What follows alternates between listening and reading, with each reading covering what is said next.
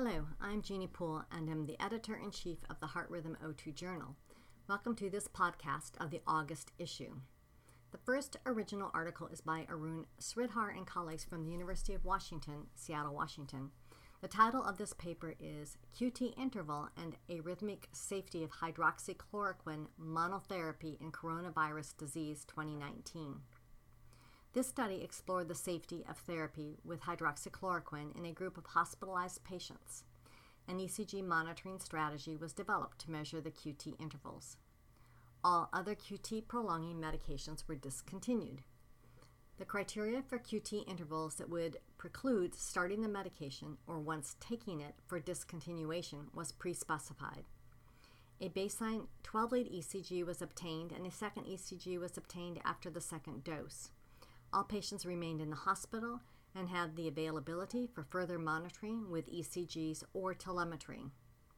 seventy-five patients were enrolled with paired E C Gs. The investigators found that this approach identified a low risk of significant Q T prolongation, defined as greater than five hundred milliseconds or a delta of greater than fifty milliseconds. Seven patients, or five percent, had a significant increase in the Q T C, and three of these had had a baseline prolonged Q T C. However, all seventy-five patients continued their full therapy course of the hydroxychloroquine. No patients had an arrhythmic death. There was no instance of sustained V T V F or T R S A D or significant A V block. P V Cs were seen in seven percent, A T or A F in nine percent, and one critically ill patient had sinus bradycardia. While hydroxychloroquine thus far has not been shown to be effective in COVID nineteen patients, nevertheless, it is a medication widely used in rheumatologic disorders and as a malaria prophylactic.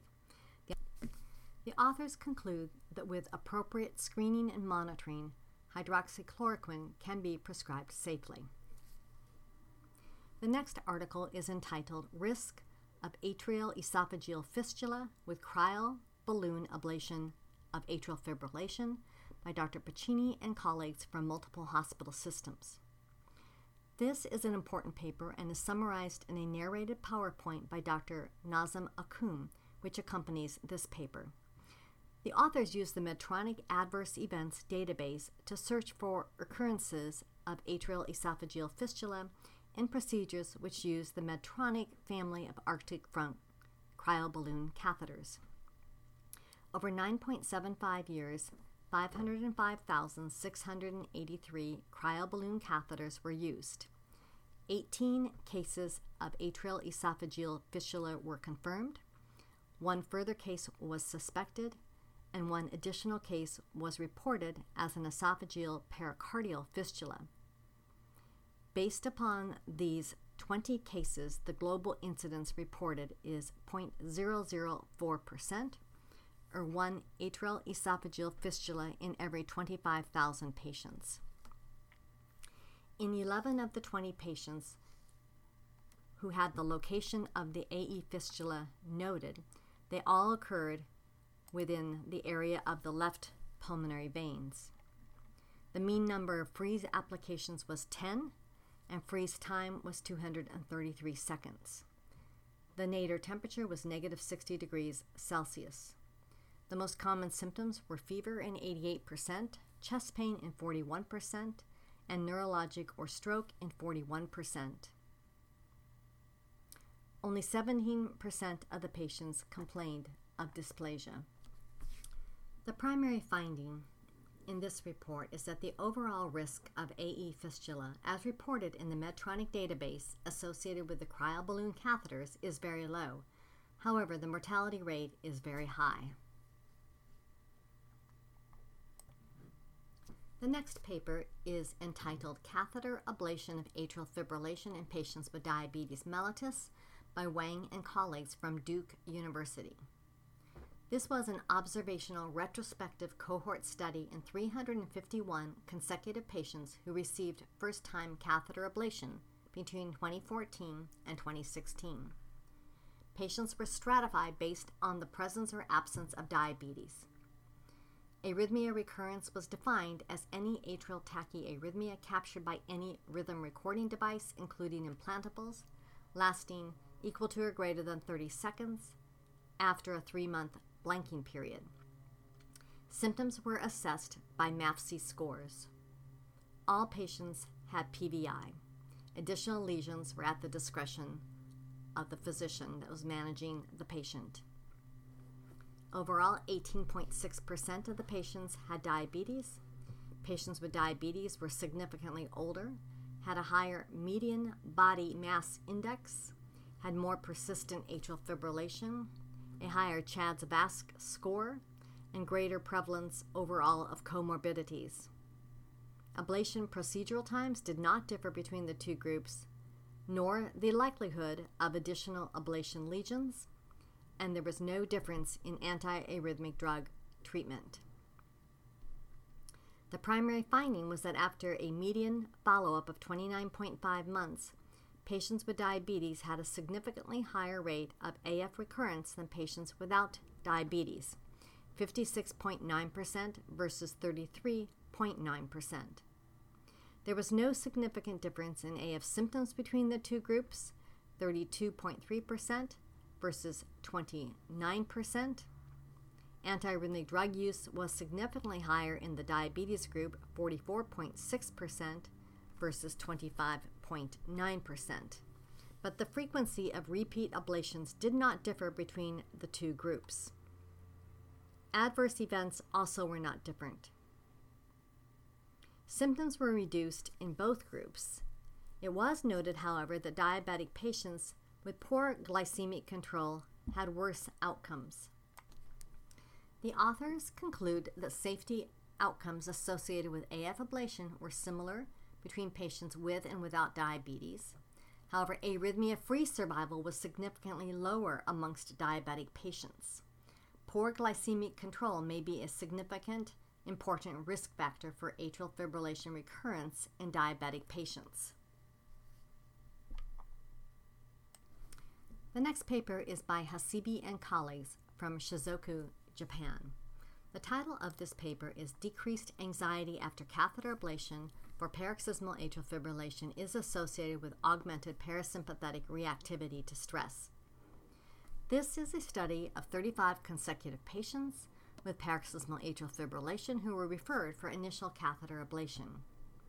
The authors performed a series of tests for the purpose of comparing measurements of autonomic activity and psychological stress before and at one and three months after ablation.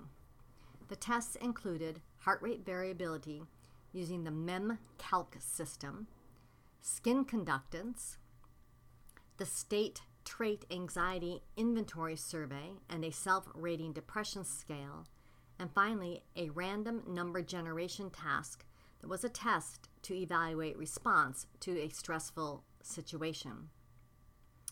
Based upon the outcomes of these tests, the authors concluded that some augmentation of parasympathetic reactivity to stress was associated with reduced anxiety following catheter ablation and suggested that cardiac autonomic modification may play a role in the observed psychological improvement after catheter ablation for patients with atrial fibrillation.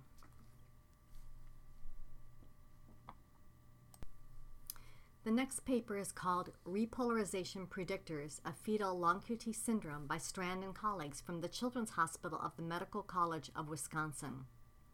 This study sought to characterize repolarization in normal and phenotype-positive long Q T syndrome fetuses to identify additional parameters of repolarization that could be used to improve the accuracy of using fetal magnetocardiography for the diagnosis of L Q T S. The study cohort was derived from a group of thirty-nine fetuses at gestational age twenty to thirty-seven weeks, all with gene-positive L Q T S. Most of the fetuses had tested positive for L Q T one, two, or three. The repolarization anomalies that were the focus of this study included late peaking T waves, Q R S T discordance, and two-component T waves. The authors identified that late peaking T waves were strongly associated with L Q T S present in ninety-five percent of the fetuses that had L Q T. No normal fetuses showed both Q T C prolongation, defined as a Q T C greater than five hundred milliseconds, and a late peaking T wave. U waves were present in eleven normal fetuses, or eight percent, and could be difficult to distinguish from two component T waves. However, in the gene-positive long Q T fetuses, the polarity of the two components were of opposite polarity. The key findings from this study included first that a late peaking T wave in association with Q T C prolongation is a distinctive and reliable indicator of fetal long Q T syndrome. Second, the authors noted that while U waves are seen in about ten percent of normal fetuses, opposite polarity of the double peaking T waves was associated with long Q T. And then finally, that Q R S T discordance is strongly associated with fetal long Q T syndrome, but is also common in normal fetuses. The authors suggest that the results of this study can help to improve the predictive value of fetal magnetocardiography for diagnosis of fetal long Q T syndrome and help resolve ambiguities caused by U waves. Next up is a study titled Inhibition of Voltage-Gated Sodium Currents by Eleclazine in Rat, Atrial and Ventricular Myocytes by authors Cave and colleagues from the School of Physiology, Cambridge, the United Kingdom. The purpose of this study was to investigate atrial-ventricular differences in the biophysical properties by the drug Eleclazine on voltage-gated sodium currents. This is an investigational drug that has similar properties to ranolazine. Eleclazine shows both use and voltage-dependent properties, blocking the rapid inward sodium current as well as the late sodium channel. Using a rat model, the fast and late components of whole-cell voltage-gated sodium currents were recorded at room temperature from isolated atrial and ventricular myocytes. The key findings were that first, differences exist between rat atrial and ventricular myocytes in the voltage dependence of activation and inactivation of the fast sodium current. Second, eleclazine blocks the rapid inward sodium channel in a use-dependent manner consistent with preferential association with activated states of the channel in both atrial and ventricular myocytes. Third, eleclazine shows unusually rapid dissociation from the sodium channel in both atrial and ventricular myocytes. These findings show an atrial selective instantaneous inhibition of the rapid inward sodium channel by eleclazine and warrants further investigation as an atrial selective anti-arrhythmic drug. The final original paper in the August issue is entitled Acupuncture at the Auricular Branch of the Vagus Nerve Enhances Heart Rate Variability in Humans, an exploratory study authored by Beamer and colleagues from several medical centers in Germany. This is a study that evaluated the effects of acupuncture of the auricular branch of the vagus nerve compared to acupuncture performed at separate traditional Chinese acupuncture sites, and in addition, the authors performed heart rate variability measurements as a non-acupuncture test control. The study population included twenty-four healthy males. The authors found that in comparison to the placebo acupuncture, which was the alternate site, acupuncture at the auricular branch of the vagus nerve was associated with a significant reduction in the heart rate by about four to six percent and an improvement in heart rate variability, although no significant difference was observed for changes in the power spectral density parameters. Overall, the authors concluded that the findings may support the hypothesis that acupuncture of the vagus nerve may favorably alter parasympathetic tone.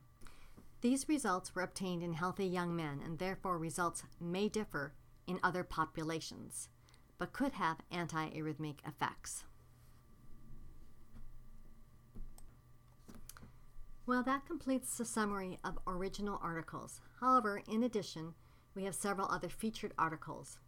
This includes an editorial by Doctor Mary Gleva from Washington University in Saint Louis, Missouri, who discusses practicing electrophysiology in the era of COVID nineteen.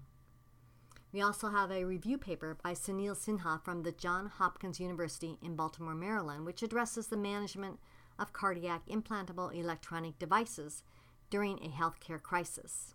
And finally, we have a perspectives in contrast set of articles that present the pro and the con perspectives for the use of a wearable cardioverter defibrillator. Providing the pro perspective is Doctor Byron Lee from the University of California, San Francisco. And the con perspective is written by Doctors Adye Bhatt and Sunit Mittal from Valley Health System in New Jersey. I invite you all to enjoy the articles of this August issue, and thank you for listening today.